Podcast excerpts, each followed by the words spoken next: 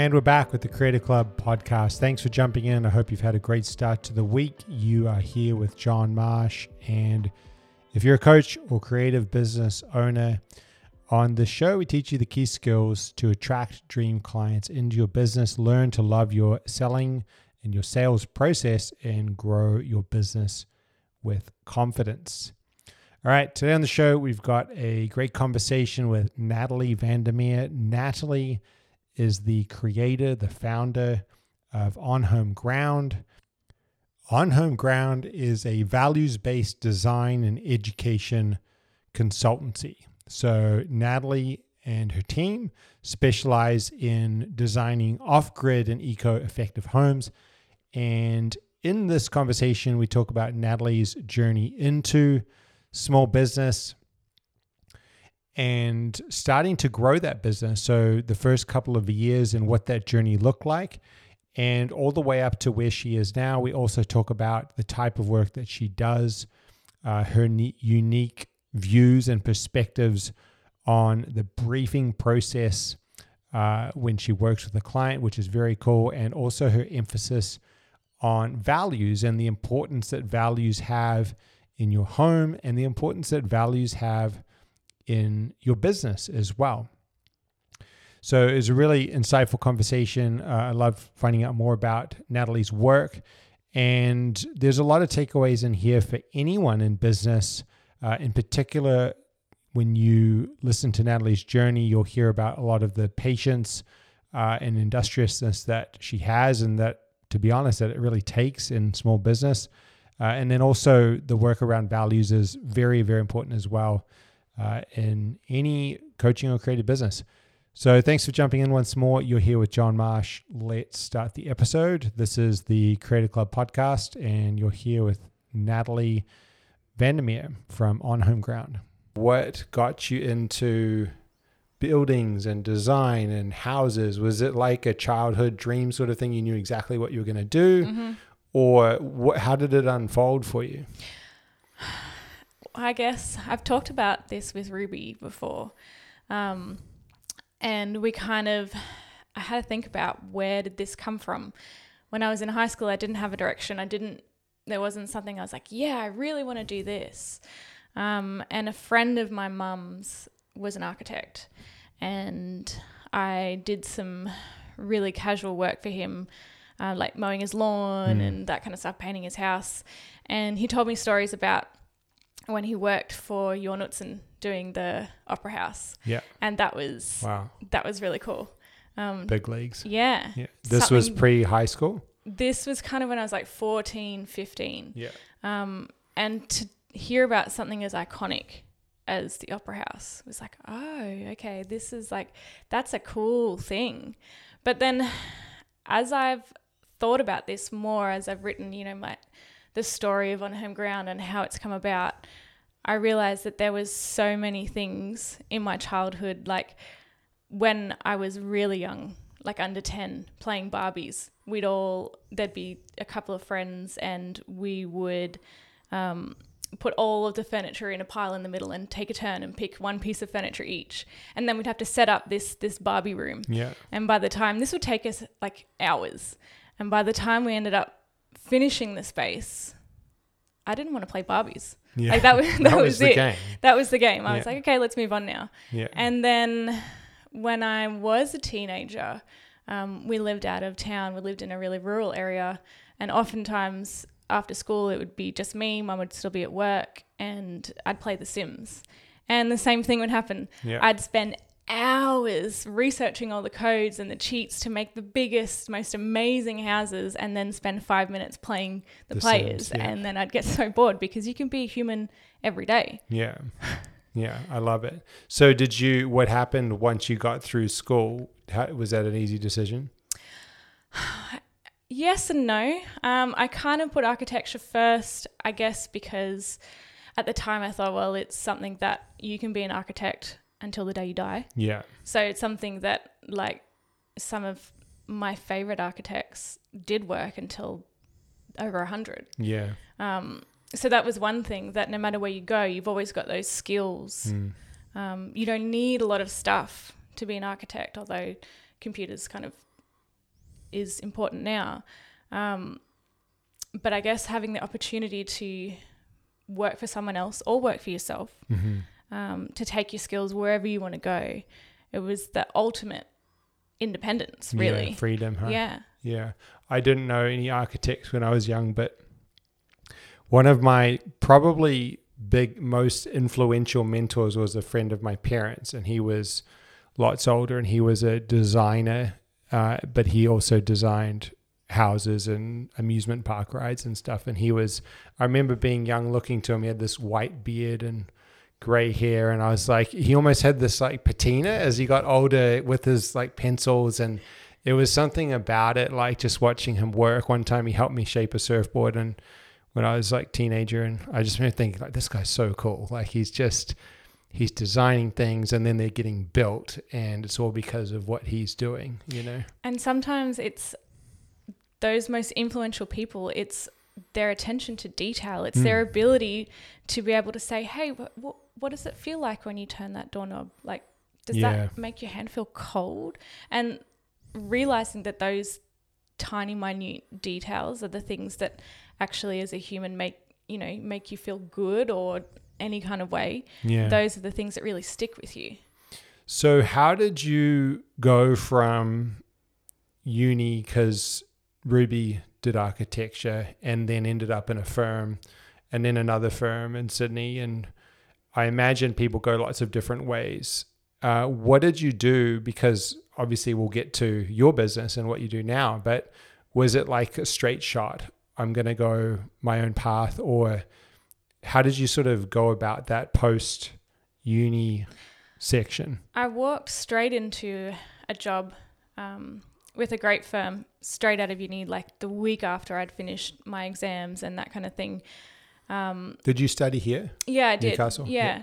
Um, both degrees. And I got the opportunity to learn from some of the um, visiting professors, um, which even now I still kind of pinch myself that they're some of the most respected and, and most amazing architects in Australia. And to have them just, you know, sit down and do a little nothing drawing, Yeah. it's like, can I frame Can that? I sign that? Can you sign the back of that, please? Yeah.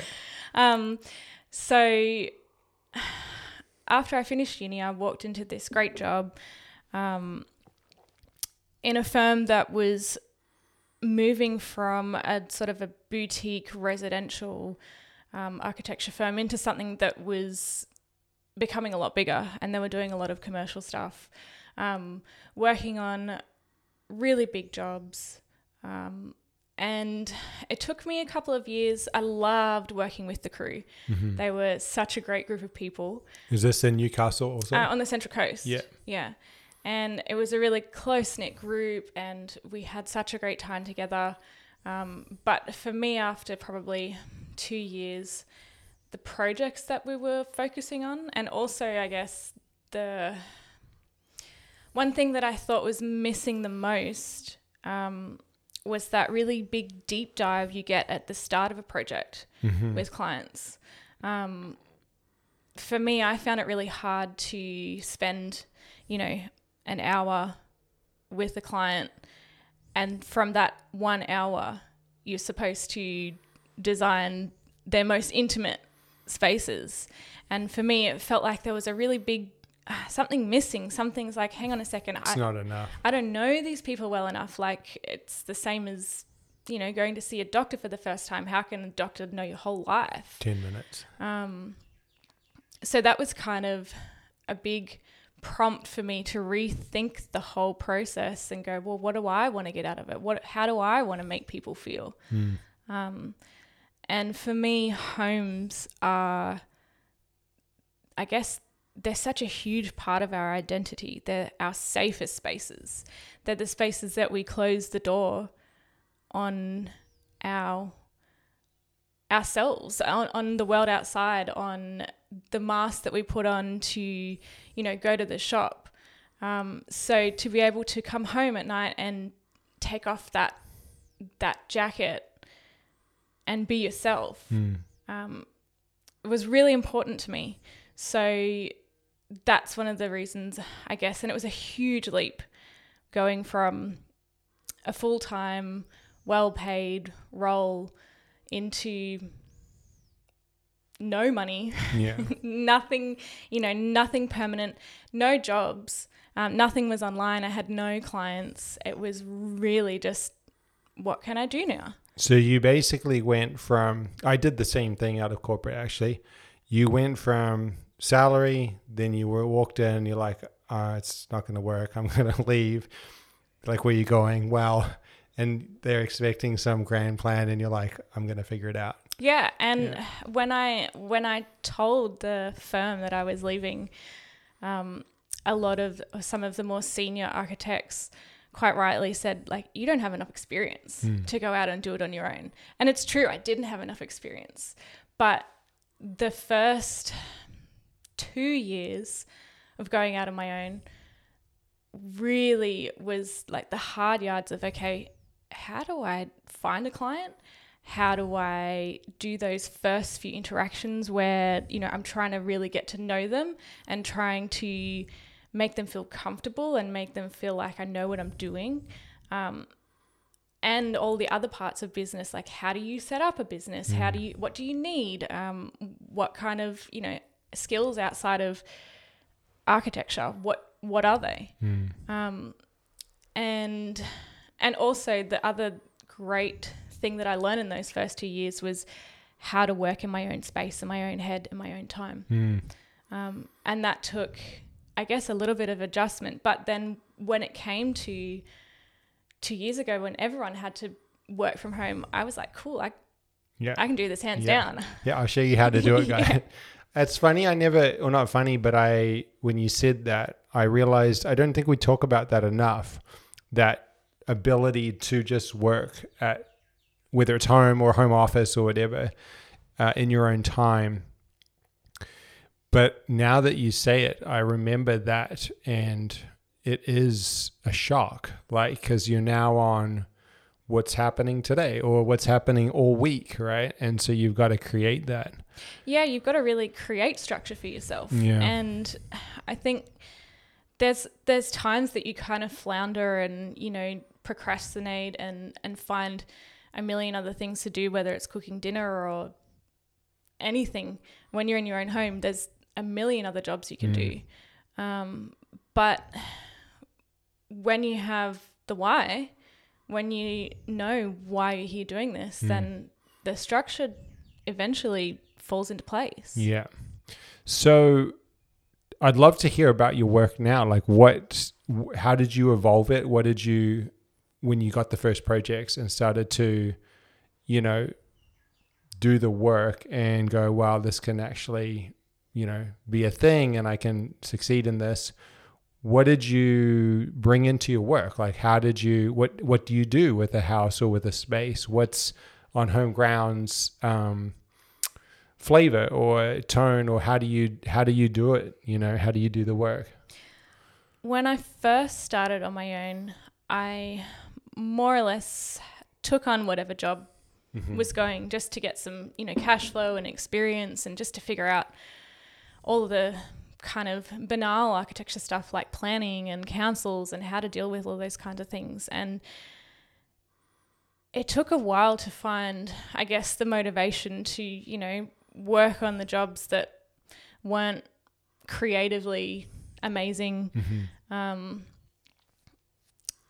but what that kind of process taught me or evolved into was creating a really strong brief. Um, getting that brief from a client um, took probably it took probably almost 12 to 18 months for me to write the first rendition of what's now the client brief questionnaire, um, which is a huge deep dive into how do you live? Yeah. Who are you? What do you like doing? What do you what do you do at home? When do you get home? Who lives at home? How long are you going to be at home for? yeah so this is going back to the realization you had earlier which was the hours aren't enough before so they really were only giving them an hour Yeah, that's not a- surely there was bits like down the line or something Yeah, I mean, you have constant kind of Yeah. contact with clients, um, but that first meeting where you know you might be going to see the site, you might be doing a measure up, um, taking photos. A lot happening. A lot's happening, Yeah. and sometimes you, it might be only you, where you've got to either somehow record all that information, not forget anything, and then somehow pull out of that something that's meaningful. Mm. Um, and my brain didn't really, just didn't feel like that was anywhere near enough of detail to be able to make something that people wanted to to build, to spend the money on, to invest in. Yeah. Um, So did you create come up like did you just sit down and like come up with it? How did you how did you do that? How did you create it or design the briefing? a, a lot of it was, I guess, my own questions about, yeah, how people wanted to live, how Yeah. they, how they really use their house every day. What kind of facilities do you use? What kind of um, things you enjoy doing? Do you like watching TV? Do you hate watching TV? Just more musings about how we actually live, um, and that kind of mushroomed from there into now um, a questionnaire that's multifaceted and, and takes in everything from how you use your house to what kind of design you like and um, and that's kind of a, an evolving conversation now um, so the the questionnaire that people do at the start of projects now turns into our project scope which is basically a, a return brief Mm-hmm. um, where we answer the questionnaire and say, look, this is what we think you want. Are we on the money or not? Yeah. Um, and that's been a really helpful tool for people to be able to reassess and go, do we need that second bathroom or whatever the thing is? You know, do we need the fourth bedroom? Slowing down. Yeah. Yeah, it's interesting because it's like in it reminds me of what can happen in business too, where it takes a while to you you there's a tendency to want to rush things. But if you can just get even a little bit of the whole starting with the end in mind, like it doesn't need to in business always be the crystal clear vision, like the first very first day or whatever but getting an understanding of like what it looks like. And you know if you had a very low price point it's going to mean you're going to need to work with thousands of people. Do you want to do that? Like but those questions aren't always asked at the beginning and it'll change the whole trajectory of what you do. Um, i imagine that it would have taken some kind of some courage or some guts to do it because from the sales or enrollment perspective if you meet the client especially if you're new um, did you ever come across of like well i just I, I, I would love to work with these people and but what i'm going to do is i'm going to slow right down and take them through this longer briefing process where it might not be resolved as quickly and but at the same time like i'm I, you know i want to work with these people. Like was there a was there a um, maturing or was there a process that you went through internally to be able to do that and offer that service to them? Or was it just natural? No, it's definitely taken some time to really get confident in being able to lead people through that process because, like you say, often when people first sort of start the process, they're really excited and they Mhm. and they just want to get into building and they want to be living there now. yeah Um, so to be able to take someone's hand and say, "Hang on a second, let's let's look at what you say you want, um, and really break that down. And what does that mean? How do we make that happen? Like if you want a two-story sandstone amazing house, well, how are you going to make that happen in the real world? Mm.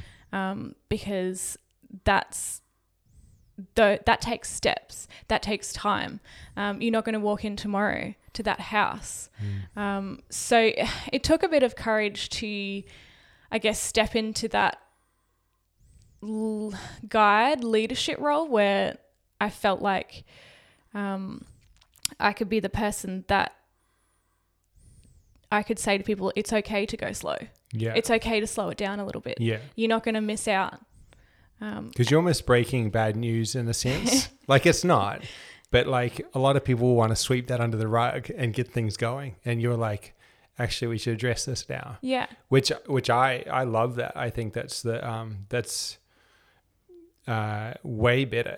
Like it's, it's, it's powerful. if you put it in terms of like business and sales, when you put, I guess, the scary bits, you know, how much things are going to cost, when you put those things up front, Mm. then you take away that fear somewhere down the track when you've already committed and you're already, you know, six months in and then you're going, oh, hang on, I can't afford this anymore. Yeah, yeah, yeah. Okay, so what do you think have been some of the biggest things that you've learned from that point? Like, I guess as you've evolved and as you've worked with different projects and different types of homes, like, what have you learned and where has it taken you to now? Probably one thing that I've really learned is that the more I vocalize my values and, and live within my values, the more that becomes magnetic. Mm. The more people take notice, the more people are interested in what I'm doing because what I'm doing is genuine and comes from a place of real experience. Um, so that's been a really great but also hard thing to learn at the same time because sometimes it's really hard to step in the fullness of your values because sometimes you have messiness in your life and it's you know it's not always sunshine and rainbows and roses. Sometimes your values it's hard to stick to them because there's a million other things that are saying look at me or come this way. Um, but the more you step into that fullness of your values the more other people go oh hang on a second. They're doing that. Why can't i? Mm. Yeah. Yeah. Have you found that it's gotten easier over time? Yeah, definitely. And now, two, two and a bit years in, um, I don't have to look for clients anymore. Yeah, right. People are coming to me because they really want what I have to offer. yeah. Um, and that's that's really exciting. But it's also it means that I'm on the right track. It means that the thing that I've been postulating about for years is actually what other people want too. Mm. So good. I feel like we could talk about that bit for the rest of the whole time. One thing that, uh, well, one question I have is when that started to happen and you got like your first, you know, it might have been two referrals in a row or the first thing where it was, it wasn't just like, you know, a friend of a friend or something where like someone came to you um, how did that feel? Like that must have been pretty big. It is. It's always kind of like when you all of the work that I get is word of mouth. That's Yeah. that's the strongest um I guess funnel um for my business and it's a really kind of neat experience when you hear someone say, "Oh, such and such," you know, showed me through their house or um, told me about the project that you did here. Um, you know, we'd love to to know more about how you work, and that's, I guess, it's not something that I kind of considered would happen. Um, I guess because for most business, you know, word of mouth referral isn't really a huge. Um, I guess it depends on what industry you're in, but word of mouth referrals usually a really low percentage of of work that you get coming in. You know, other marketing things are usually much higher, but to have other people in my community believe in what I do and believe in the skills that I have and the vision that I have, um, yeah, it's really neat. Mm, enough to tell to because there's friction in referring someone. Like if I'm going to refer someone to the ice cream store that I love, Popolo, it's like if I'm going to say, hey, you should go there. like there's friction in that in that if they don't do a good job i've tarnished my relationship with them i've sent them the wrong way so when you start getting referrals i think you've hit the nail on the head like it it means that they're they're seeing enough resonance and enough love of your work that they're going to step over that friction put their relationship on the line and say because they're basically trusting their relationship with your work do you know what I mean? Yeah, and for something as like for a project as intense and as long as a house, Yeah. you know, that's that's a major probably the biggest investment people make. Yeah. Um so yeah, for someone to put your name forward, it's a huge pat on the back. Yeah. The other question I had, and I thought you could maybe share with us a little bit deeper on, is you said it was like a couple of years before you saw people coming to you. And in the period before that, it was you going to people and outreaching, which is, um, you know, super normal. It's just, it's like natural across, I would say, all business. Uh, but also for some businesses, especially now, I think in the online space, it can be really tempting when people will come in and they'll see others in the similar market, you know, doing well or looking like they're doing well. You know, now it's so hard to tell what's going on, um, and feel as though we should be getting that sort of flood of people coming, or or even just consistent people coming in six months or 12 months or even two years. But you started the conversation off with the architecture is like something I can do till I'm 100. Mm-hmm. And so two years is really like nothing. And that's how I think about it. I'm like, look, like, you know, we've done retail or other businesses where to, to pay off the initial investment and get people coming and get it actually working took a long time and a lot of like effort.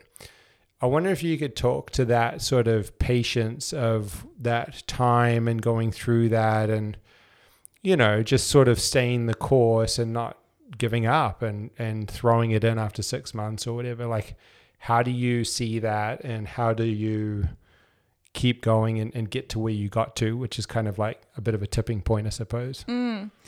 Um, probably one of the things that really helped me to keep putting one foot in front of the other all the time is knowing that, or the knowledge that to the business that I wanted to build was always going to be bigger than me. Mm-hmm. Um, that the vision that I had wasn't just that it was going to be me working in my little home office for the rest of of my life.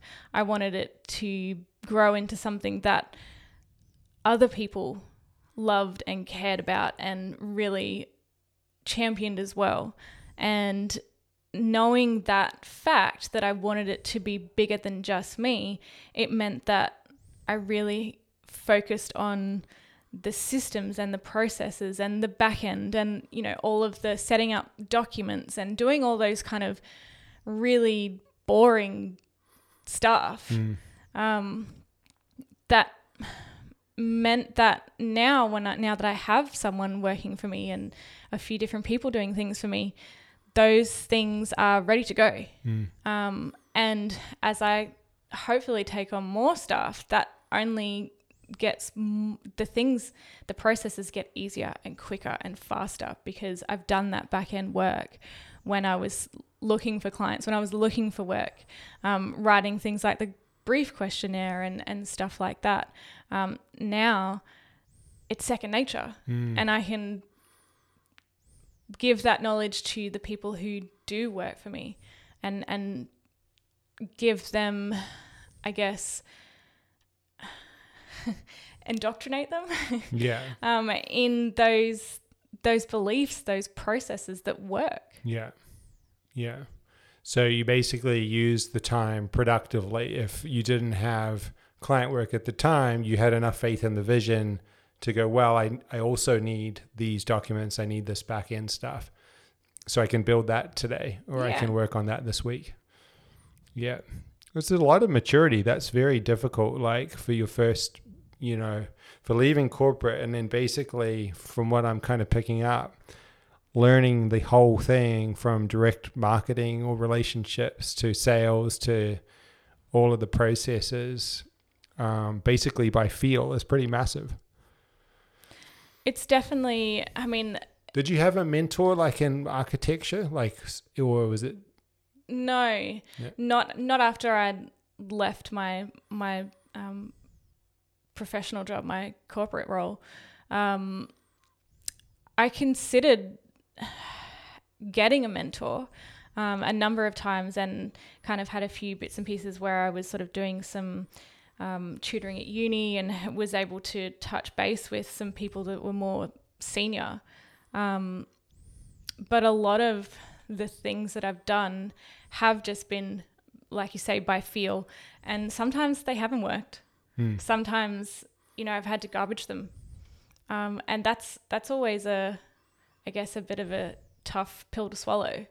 Um, but the more, like you would know, everything in business, when you make a mistake or you know, it doesn't go the way you plan, there's there's still something that you can go, but that was worth knowing. That was worth learning. Yeah, that yeah. whole thing. Yeah. Yeah. That conversation's popped up a lot recently. Everything is, there's no, there's no, there's no real losses. If you're still in the game, there's nothing that's really a loss. It's a learning experience. Like you're either moving forward or you're learning with something that's an obstacle as long as you can keep playing the game, you know, which is cool. Uh, okay, so do you want to talk about any projects? I don't know what you can share or not, or any work that you love, or things of that nature that uh, light you up and with what you do. Uh, I guess now, so for the last six months that I've really stepped back into um, On Home Ground in a big way um, since having my daughter, the focus has really uh, evolved or and intensified into creating homes that are joyful to live in, creating homes that are eco-effective.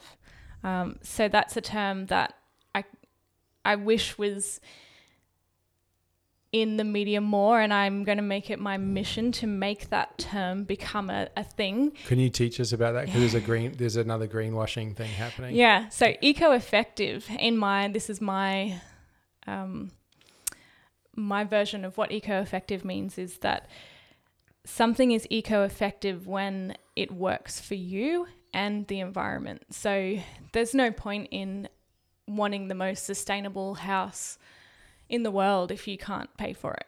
There's no point in being totally off grid if your lifestyle doesn't, you know, doesn't If you don't want to be off if you don't want to be Yeah. off grid. So the term eco effective really means that it has to be sustainable for the environment, but for you. Yeah. Yeah. Makes total sense now, doesn't it? But it's one of those things that, yeah, I can see how that would be uh, important. Even where my parents live back in New Zealand, it's off grid, it's o- on this island. And I love it. But Ruby's like so so on it. And it's like, I'm like, but it's off grid and there's solar and there's just like natural water. And, but it's like, well, yeah, but I don't know if it's effective, right? Like I don't know if it's a fit to live there. Um, so are you able to deploy that? Like, is that that's kind of like your Absolutely. Um, the projects that I'm working on now, there's I've got a number of houses that are that are off grid, um, mostly around the Hunter Valley. Um, a few sort of down on the Blue Mountains and as far north as Port Macquarie. Um, and the really exciting part for me is that the people who want to live in these houses are really want to be engaged in the process and they want to they want to understand what it means to be to live a sustainable lifestyle and what it means to have a home that is eco-effective. Um, and they're also not afraid of it. They're not afraid to look at a different material. They're not afraid to see what's outside of the things you see in the magazines um, the things that the materials that everyone builds from, the traditional processes, the building construction that most builders are happy to build with. Mm. Um, and it's really exciting as a designer to have clients who are like, hell yeah, let's let's look at that. Let's let's build a mud brick or a rammed earth or a hemp house um, cool. because why not? Um, let's build tiny houses. Let's let's change how we actually let's change the narrative of how we live, Mhm. and that's that's something that for me is at the core of why I do what I do because we've lived we have so much knowledge and understanding of what it's like to live well now Mm. and we're underutilizing so many things and overusing so many resources to create homes that aren't healthy, that don't let us live our best life, um, that don't connect us with the outside, that don't connect us with our community. Mm. Um, so being able to work on projects where people are saying hell yes to those things is the best thing about my job. Awesome. Um, do you want to talk at all about the team, leading the team, and how that's been for you? Yeah, that's Even a little little bit. um, that's something that I I'm not really a leader by I'm not a natural born leader. Um, I don't like to stand out in a crowd. I don't like to be the one on show. Um, so I guess it's taken some time to really find the bits of leadership that I that I am comfortable with and that I really think are worth pushing. Um, and it probably means that my leadership style is different to I'd say any any leadership that I've ever sort of had the pleasure of working under or working with. Um, but I guess that that's a really important part of how I work is that my role as a designer isn't to tell someone what they should have in their house.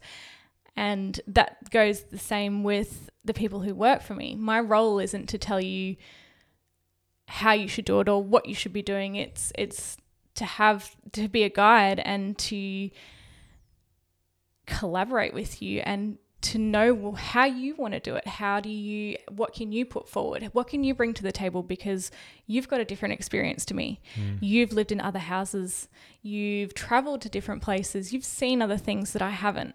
So your experience is just as valid as mine, even though I might have more industry experience or I might have more study experience. It doesn't mean that what you have to put in isn't as valuable as mine. Mm. Yeah. And it's one of those things, isn't it, with the leadership stuff that you just constantly learn. And I think that we're we're all learning from basically scratch. Like you know what I mean? It's always from scratch. It's like as soon as you think you're learning something, you you really are still at scratch. You know what I mean? It's like it's such a it's such a cool um it's such a cool thing. It's just always evolving. Uh, is there anything else that's on the horizon for On Home Ground that you want to share or talk about um, coming up, or obviously any offers or any things that people should know about? One thing that I do want to share is um, the idea that the values that you have, if you're someone who's looking at, you know, starting a project, whether it's a renovation or a new home or some other kind of project, the most important thing that you have as a client throughout the whole process, process to add is your values. Um, and the reason why they're so important is that they help you to make decisions when it gets tough. So when you're six months into a build and things are going really pear shaped, if you can come back to those values, the ones that you came to at the start of the project, then it's the contract that you have with yourself.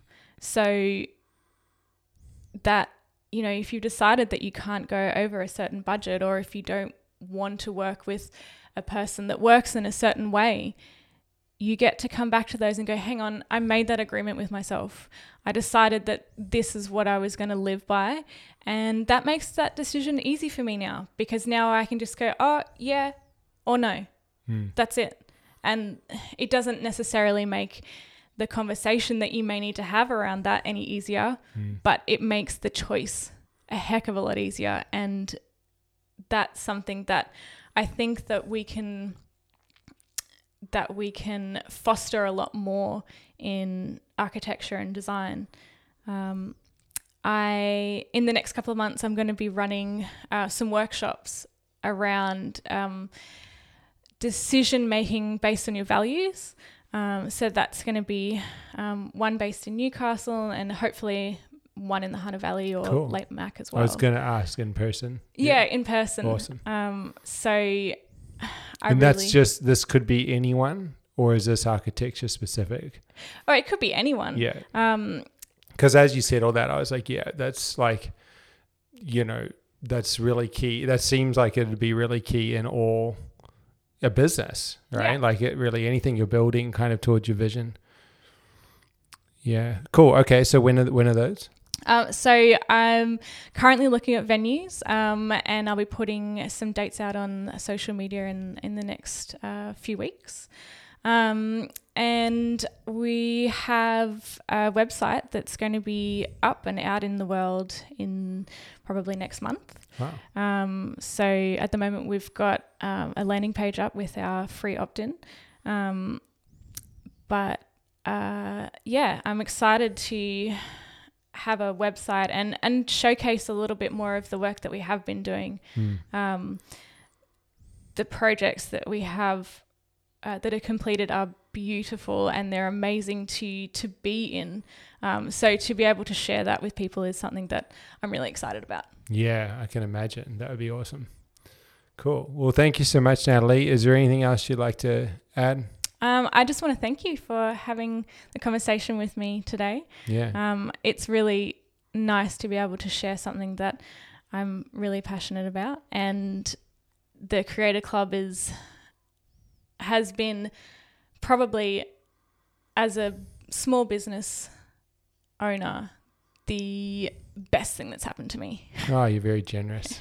Well, we're, we're really glad to work with you, and I'm very thankful to have the conversation and learn from you. And um, I think if you're listening, you know, obviously, any one of the things that we love is to bring different.